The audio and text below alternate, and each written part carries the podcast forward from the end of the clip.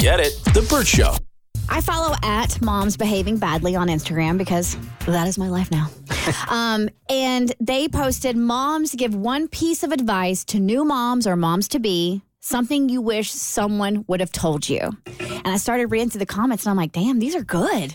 Like, we're going to share these. And if you are um, a a mom and would like to share any tips or advice you have learned since becoming a mom to any new moms or moms to be, 1 855 Burt Show, 855 237 8746. Would love to have your insight.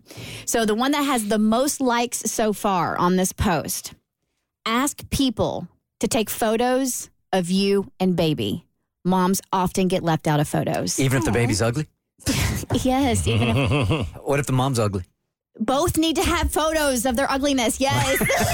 Photoshop exists. It does. Listen, it was a rough time right after that C section. Okay, need to cut her some slack. No, it's so true, and I mean, we we joke about this, and I have even talked about this before on the air, like asking men to take the photo. Like I shouldn't have to add. Like just if you see something cute, if you see something sweet happening, take the photo because I have so many videos and photos of my son and my husband being adorable, and I got jack squat of me. I concur with you that photos should be taken, but if your man is trying to take photos, you can't look at the picture and go, oh, don't take it that way. Um, yes, the you can. lighting is bad. Facts. Okay, retake it. I've been yelled at for taking photos before. How many times, right? Yes, yes, you can because you can do better. Not for random girlfriend photos, but for the baby. There are now photographers that will teach husbands how to and and some wives how to take appropriate photos of a woman with their her kid because every father's day my husband gets a full photo album of the most beautiful photos i have taken of him and our children Well, yeah. on my phone so not like Right. professional and then i have one. Well, you should take those Photo. pictures. You're the woman.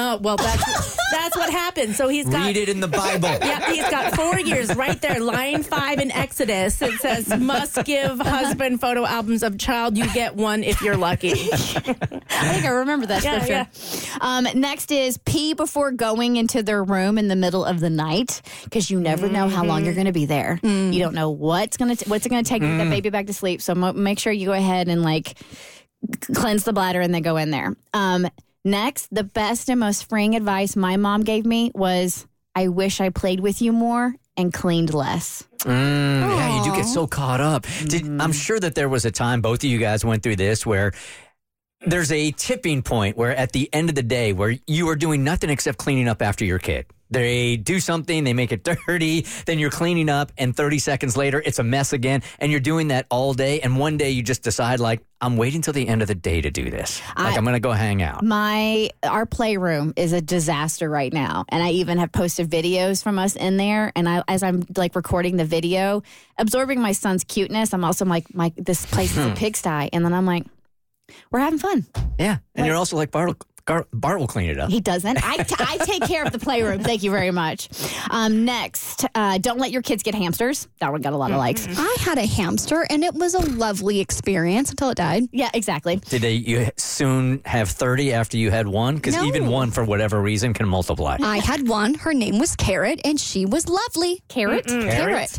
I don't know what. I think because we had a, a class hamster and his name was its name was Peanut, and so I thought because I'm you know you're five years old, you don't know much about the world. You just think, oh, you have a pet, you name it after a food item. So I was like, Carrot. Did not do a hamster. We had two. One multiplied, then ate its babies, Yeah. and the other one got lost in the house, Yeah. and we couldn't get him out. Agreed. It had the same problem. Yep. Um, another one that got a tremendous amount of likes from at Moms Behaving Badly. Do what works for you and your family. Also, fed is best. I don't think we could say that enough on this show. I was like, bless this woman for posting this. This one got a ton of likes. It's okay to not be productive during their naps. Like, mm. you don't have to, like, in that time, feel like you have to get everything done. You can have some downtime for yourself if you want to. That's okay. I would say come up with a game plan though, because this happened to me the other day, and I spent at least half the nap time trying to figure out what I was supposed to be doing. Should I be cleaning? Should I be reading? Should I be napping? Should I be taking a bath? So figure out what you want to do before the nap. I remember that unknown sprint time. Like as soon as they go down, you have like what an hour to get everything done, and then when you hear them crying early, it's so irritating. Your kid is irritated just because it woke up. the sinking feeling, and you're like, no, No. You still have an hour and a half. um, get zippers, not snaps. I don't even understand why they make onesies with snaps. Don't do it. Preach. Are the way to go. Mother's tuition is a thing. Don't ignore it. You will never regret too much snuggling with your kids. It will not spoil them. Preach on that. I let Jimmy nap on me when he was a baby. We mm-hmm. snuggled constantly. I held him a lot. And he sleeps in his own bed, perfectly independent. There is nothing wrong with taking advantage of when they were teeny tiny because it mm-hmm. goes by so fast. This one's really, really good. It is okay to feel two polarizing emotions at once. You can grieve your old life while loving the heck out of that sweet baby. Because I know so many moms go through this. Postpartum depression is common and should be talked about more. Do not be afraid to ask for help or say something feels overwhelming. I would add to that too, if I can. Tell your partner to look out for it because you might be in the thick of it and not even realize what's happening. And you'll get to a breaking point where you're like, this is not my life. This is not what I signed up mm-hmm. for. And you will think it's the baby and it's your hormones. And sometimes you need a partner to see that in you and make you go get help. And then, most importantly, do dishes and laundry when the baby does dishes and laundry. Hope this helps. Hey Liz, Everybody always says sleeps when the baby sleeps. Yeah, that doesn't. what you got, Liz?